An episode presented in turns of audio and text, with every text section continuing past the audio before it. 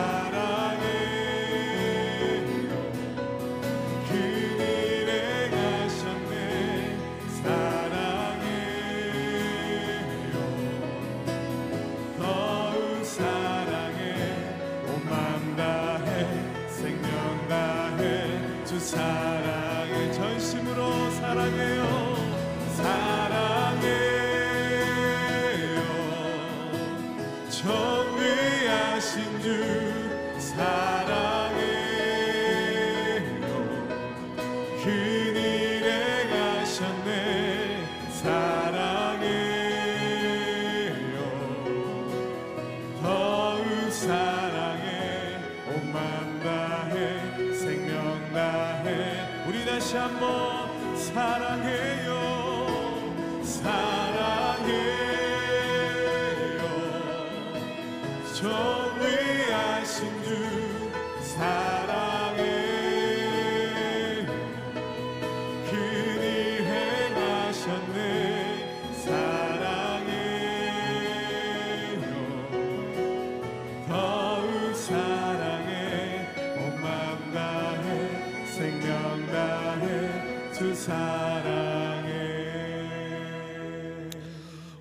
우리 이 시간 함께 기도하기 원합니다. 이 시간 기도할 때 하나님 성령의 은혜를 부어 주시옵소서. 우리의 귀가 열리고 마음이 열려 이 예배 가운데 하나님의 말씀을 듣게 하시고 하나님의 놀라운 임재를 경험할 수 있도록 인도하여 주시옵소서. 또한 말씀 전하실 이상준 목사님 위에 성령의 능력을 도하사 선포되어지는 말씀으로 인하여 우리의 모든 것이 회복되게 하여 주시고 회개로 말미암아 하나님과 깊은 교제가 있게 하여 주시옵소서. 우리 소망하며 함께 기도하겠습니다. 하나님 이 아침 온전히 주님을 의지하고 주님을 소망합니다. 하나님의 놀라우신 말씀이 우리 가운데 역사하여 주셔서 이 아침 하나님의 은혜를 경험하기를 원합니다. 성령으로 충만케 하여 주시고 하늘의 임재를 허락하여 주셔서 이 시간 하나님의 말씀으로 하나님의 놀라우신 사랑을 경험할 수 있도록 인도하여 주시옵소서. 하나님의 은혜가 우리 가운데 역사해서 우리가 회복되고 우리의 기도가 응답되며 하나님을 귀하게 만나는 시간 되도록 인도하여 주시옵소서. 오늘 말씀 전하실 이상준 목사님 위에 기름 부어 주시고 그 선포되어지는 말씀을 통하여서 우리의 모든 육체가 우리의 모든 생각이 깨어지고 하나님을 만나기 원합니다. 깊은 교제가 있기를 원합니다. 주님의 놀라운 은혜 가운데 역사하여 주시고 성령으로 충만케 하여 주시옵소서. 하나님 이 아침 성령의 놀라운 은혜를 기대합니다. 하늘, 하늘의 놀라운 기름 부으심의 임재가 우리를 덮어 회개하게 하고 회복되는 역사가 있기를 원합니다. 오늘 말씀 전하실 이상준 목사님 위에게도 성령의 능력을 도와서 선포되어지는 말씀이 우리 가운데 은혜가 되도록 주님 기름 부어 주시옵소서. 예수님의 이름으로 기도드렸습니다. 아멘. 오늘 함께 나누실 말씀은 예레미야 48장 1절부터 25절까지의 말씀입니다. 함께 교독하기 원합니다.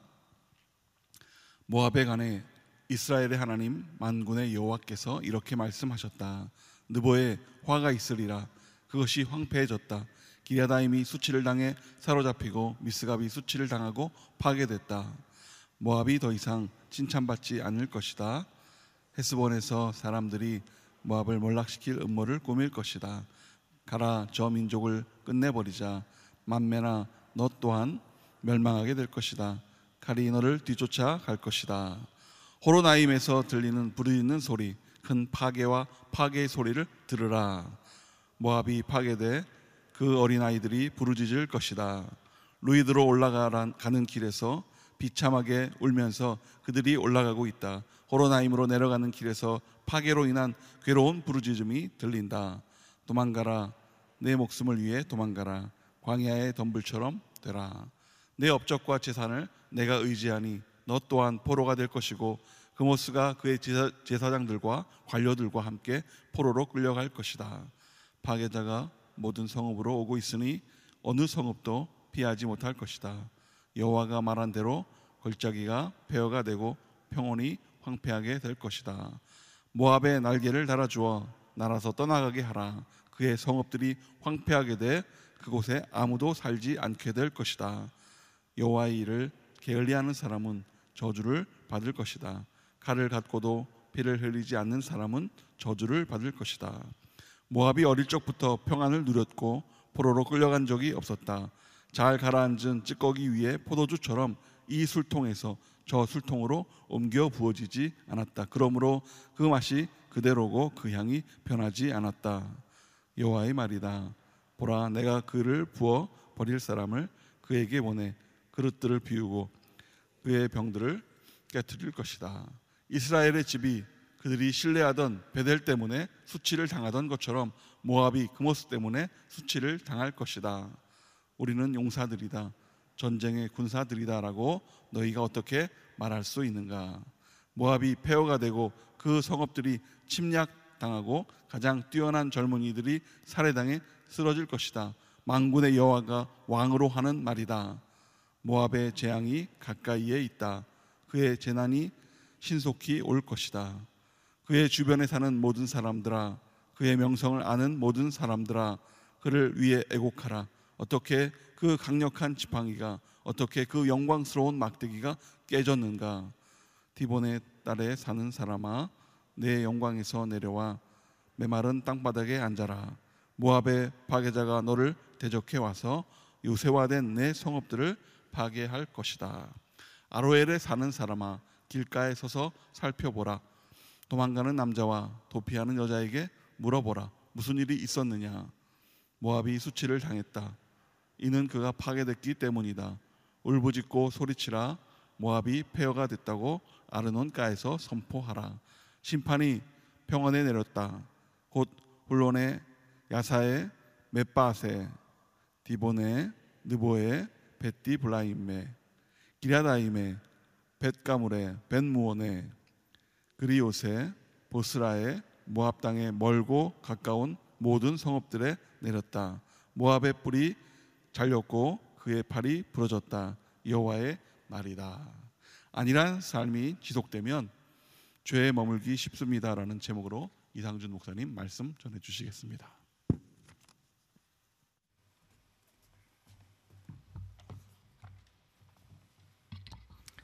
할렐루야. 오늘 하루도 말씀으로 성령으로 충만한 하루가 되시기를 축복합니다. 네, 예레미야 48장은 모압에 대한 하나님의 심판의 말씀입니다.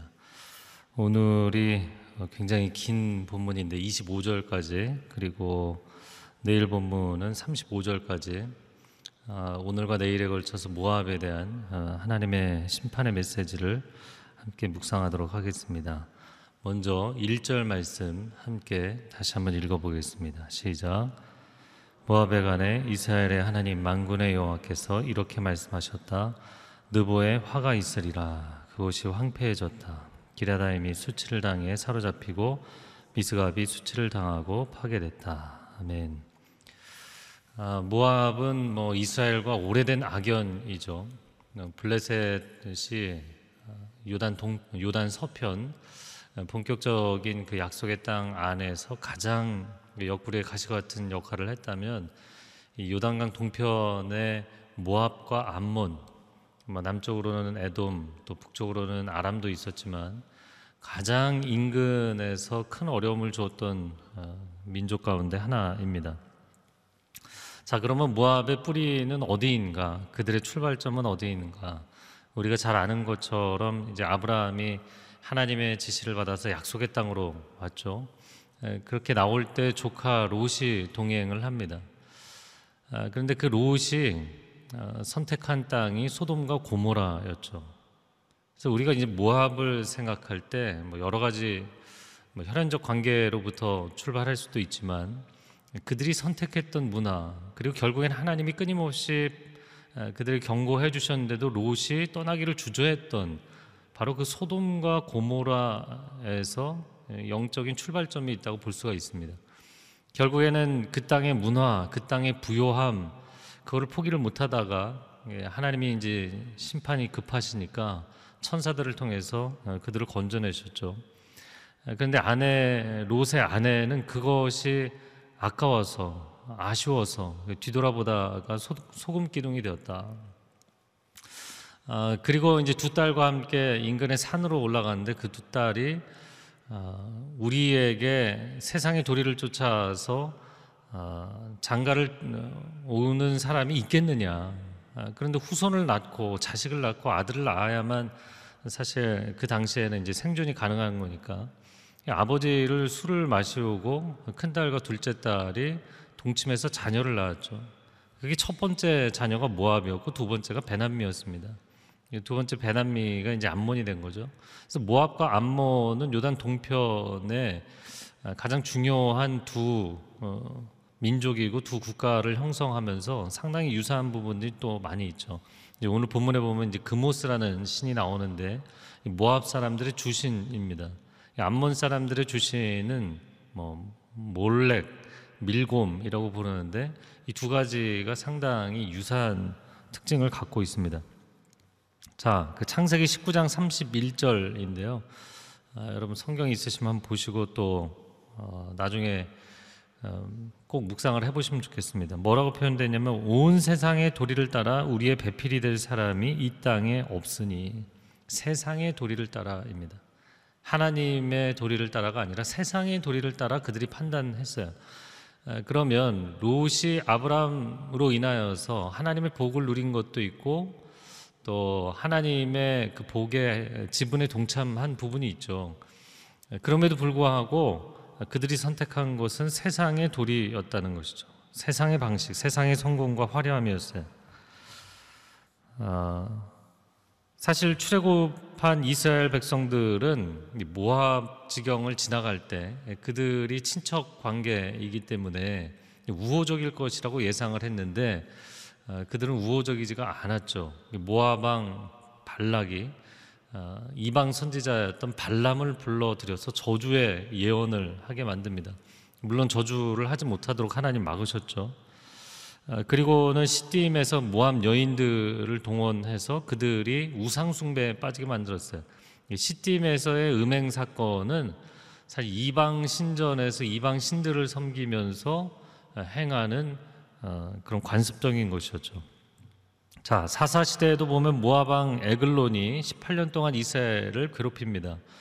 아, 그래서 왼손잡이 사사였던 에훗이 등장해서 그 에글론을 암살하고 승리를 거두었죠. 자, 그 이후에 이제 쭉 역사들을 보면 이 모압 여인이었던 룻이 다윗의 할머니 뻘이 되면서 잠시 우호적이었죠.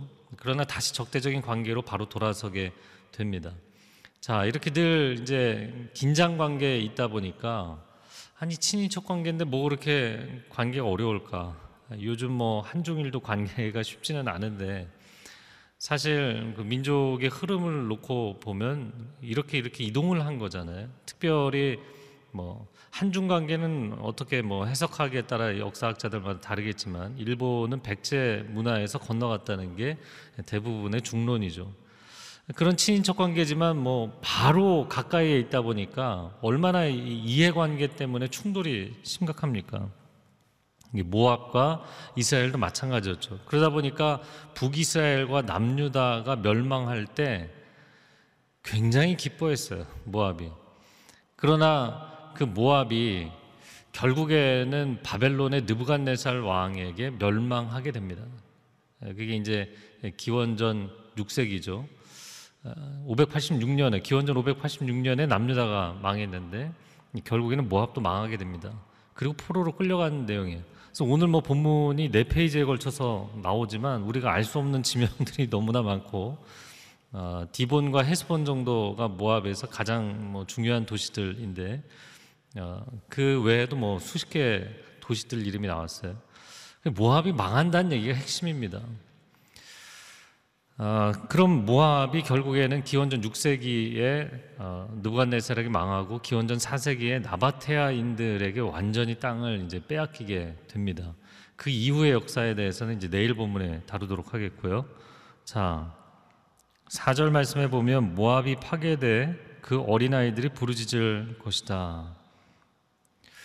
어, 조국을 잃고 어른들이 실정하게 되면 그러면 그 자녀들이 고난을 그대로 끌어안게 되는 것이죠. 7절 말씀해 보면 내 업적과 재산을 내가 의지하니 너 또한 포로가 될 것이고 그모스 모압인들의 주신이죠. 그모스가 그의 제사장들과 관료들과 함께 포로로 끌려갈 것이다. 자, 요단 동편의 모압 땅 그리고 모압과 암몬의 동쪽으로 가면 이제 북으로 올라가면 티그리스 유프라테스 강이 나오지만 동쪽으로 내, 어, 돌아서 남, 동남쪽으로 내려가면 아라비아 반도죠. 그러니까 사막 기후입니다.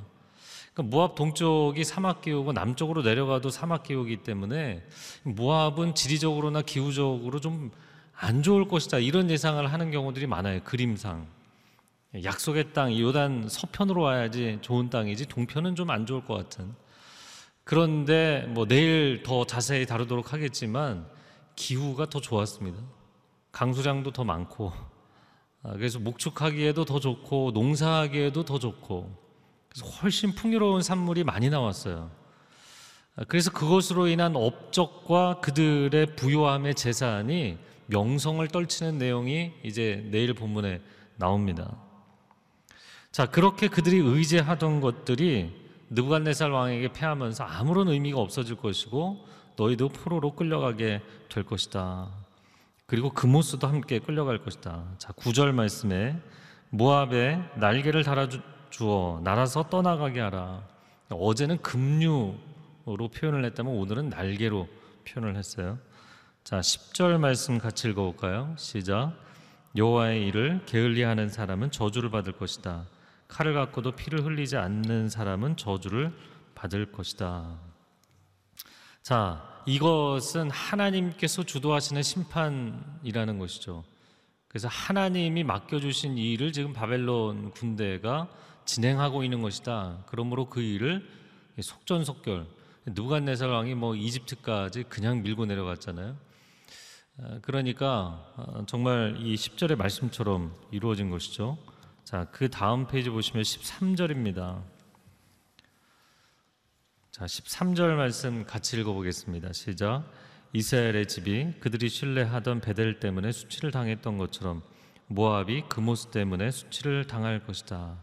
자, 그러면 이스라엘 백성들이 베델을 신뢰했다는 것이 무엇인가? 믿는 도끼에 발등 찍힌다 이 말씀을 한 것인데 이 베델이 어떤 베델인가요? 창세기 28장에 나오는 야곱이 집을 떠나서 하란으로 갈때 어, 천상의 하나님의 음성을 듣고 그 환상을 보았던 그 베델 바로 똑같은 장소이기는 하지만 그러나 성전을 세우리라고 어, 이곳이 곧 하나님의 집이다. 베스엘 그 베스는 집이고 엘은 하나님이잖아요. 그래서 하나님의 집이라는 그 베델이 결국에 어떻게 전락합니까? 북이스라엘 열 개 지파를 끌고 나, 어, 나갔던 여로보암이 그곳에 금송아지 우상을 세웠죠.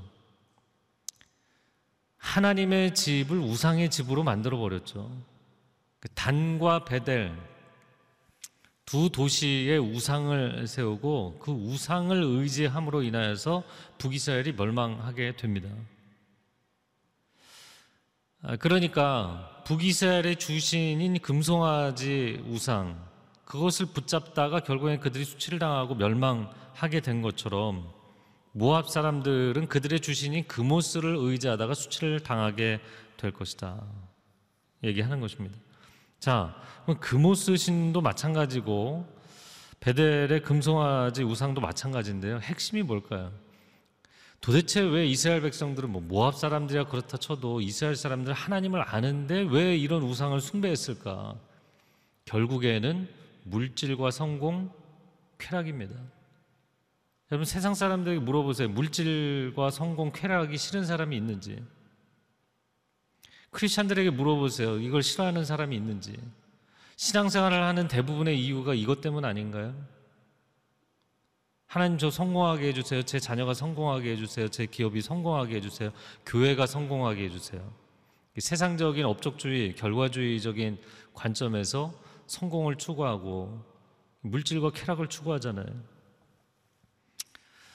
자, 모압의 주신인 그모스는 여신인데 아마 그 몰렉, 그 암몬의 신 몰렉과 비슷한 형상일 것이다. 여러분 뭐 검색해 보시면 비슷한 이미지들이 나옵니다. 끔찍합니다. 리얼한 모습이 아니고 그냥 그림만 봐도 굉장히 끔찍한 모습이에요. 그 뭐냐면 그소 형상을 가지고 그 신이 두 팔을 벌리고 있는데 그 안에 어, 이게 복부와 뭐 가슴 부위 정도인데 화로가 있어요. 그리고 뭐 불을 뜨겁게 달구는 거예요. 그리고 거기에 인신 제사를 합니다. 자기 어린 자녀를 거기다 갖다가 그 화로에다 얹어놔요. 그럼 자기 태에서 나온 자식을 거기다 바칠 사람이 누가 있느냐?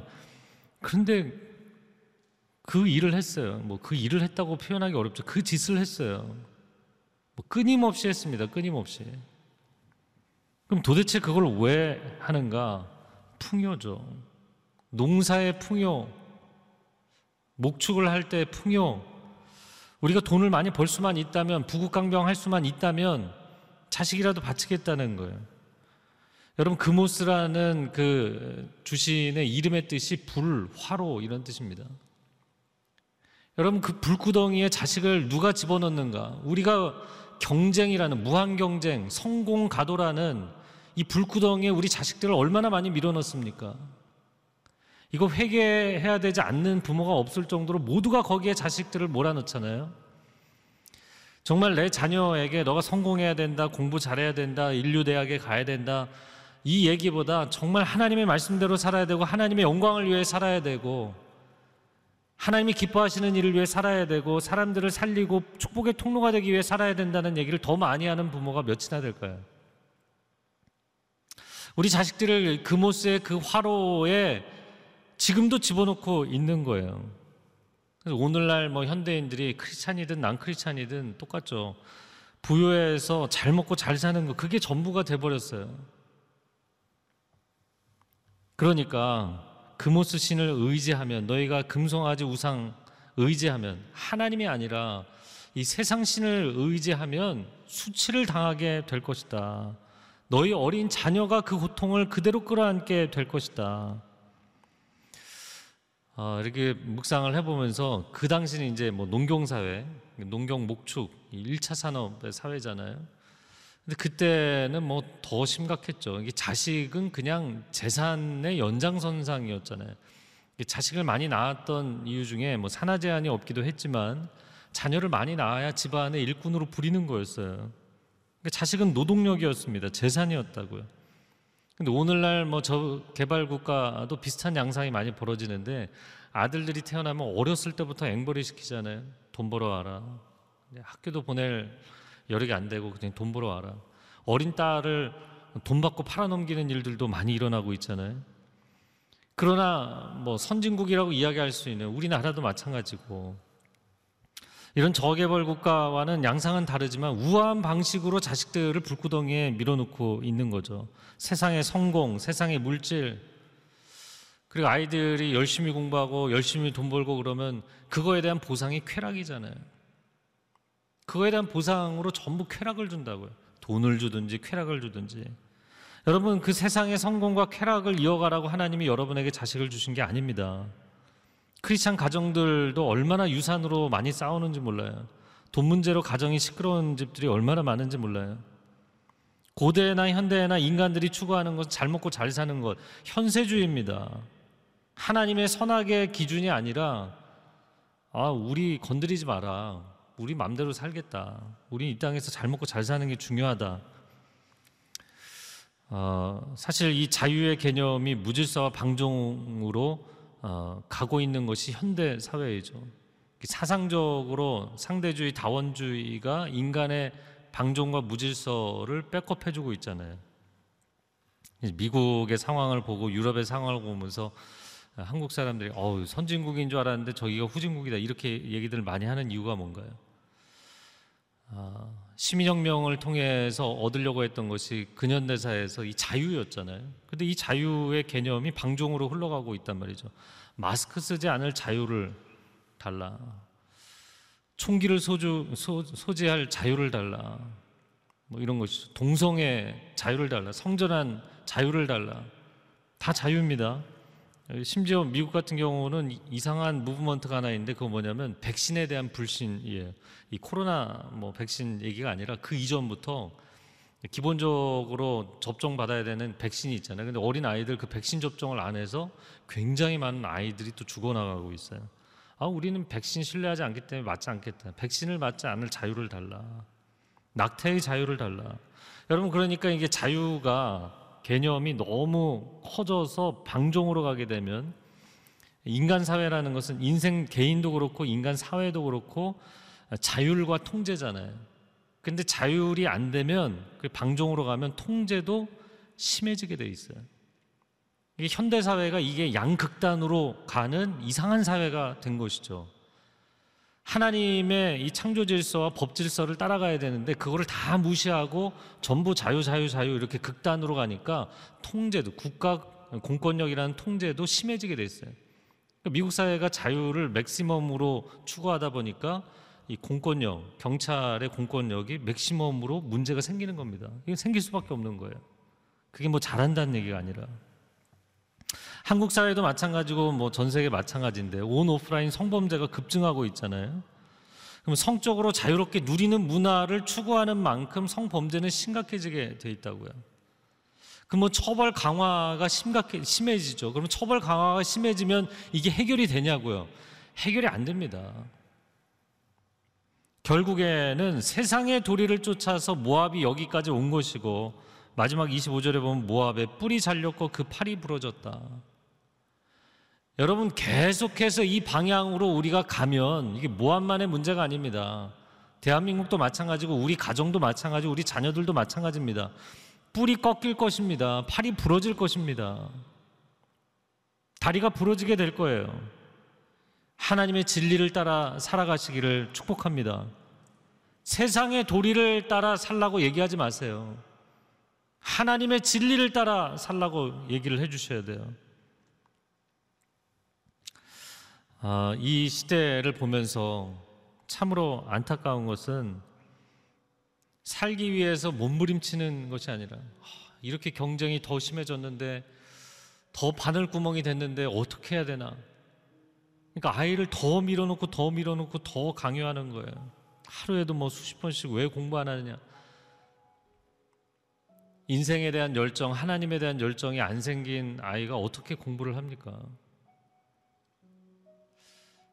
근데 당장에 시험 성적 떨어지면 경쟁에서 밀리면 이런 두려움이 막 우리 안에 가득 있는 거예요. 그 두려움으로 자식들을 불구덩이에 넣는 경우가 너무나 많아요.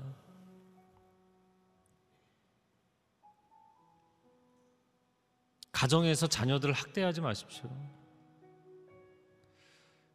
아이들을 훈육하는 것과 학대하는 것은 다른 것입니다.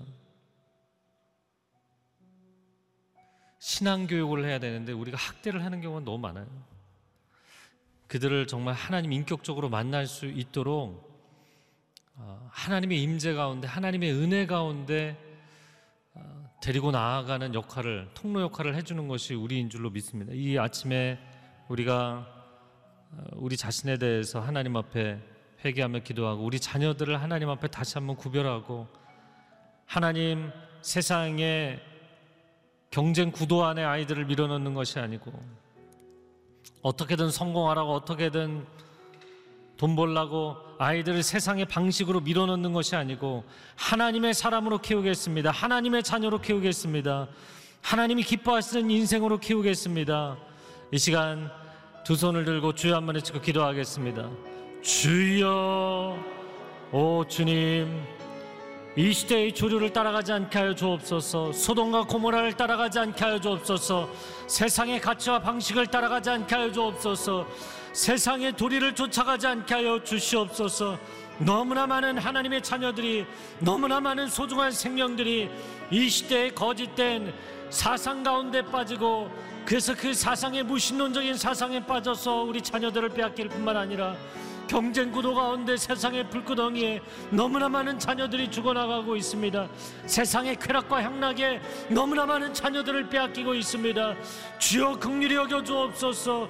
모세와 같이 건져 주시고 사무엘과 같이 헌신되게 하여 주시고 다윗과 같이 구별되고 기름 부음 받게 하여 주시고 아버지 다니엘과 같이 하나님 앞에 결단하는 자녀들이 일어나게 하여 주시고 에스더와 같이 민족을 살리고 시대를 살리는 자녀들이 되게 하여 주시고 거룩한 세례가 일어나게 하여 주옵소서.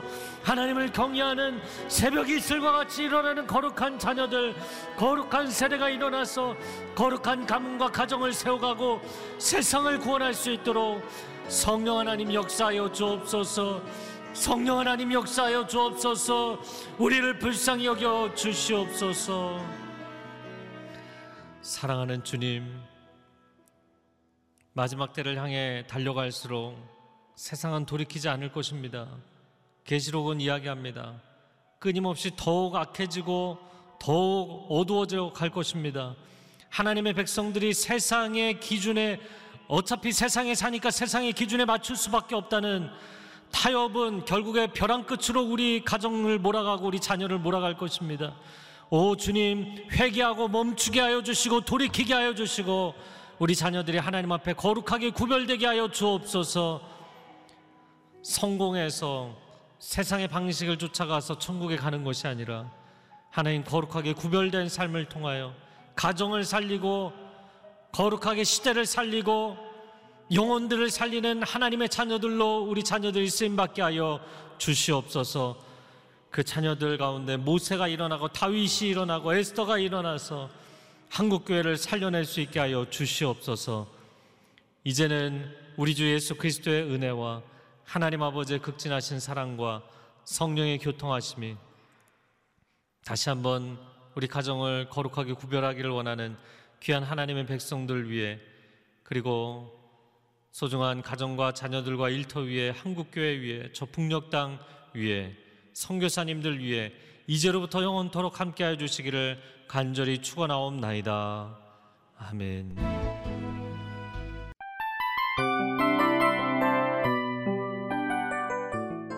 이 프로그램은 청취자 여러분의 소중한 후원으로 제작됩니다.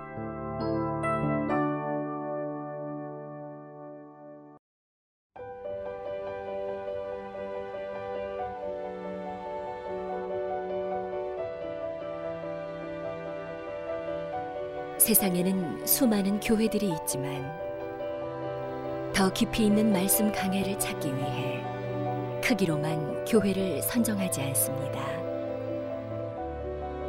보다 좋은 영적 콘텐츠를 더 많이 나누기 위해 방송비를 받지 않습니다. 1년 365일 복음만 전하고 싶어서 우리는 광고를 하지 않습니다. 온누리의 복음을 땅끝까지 CGN TV와 함께 땅끝 선교사가 되주세요.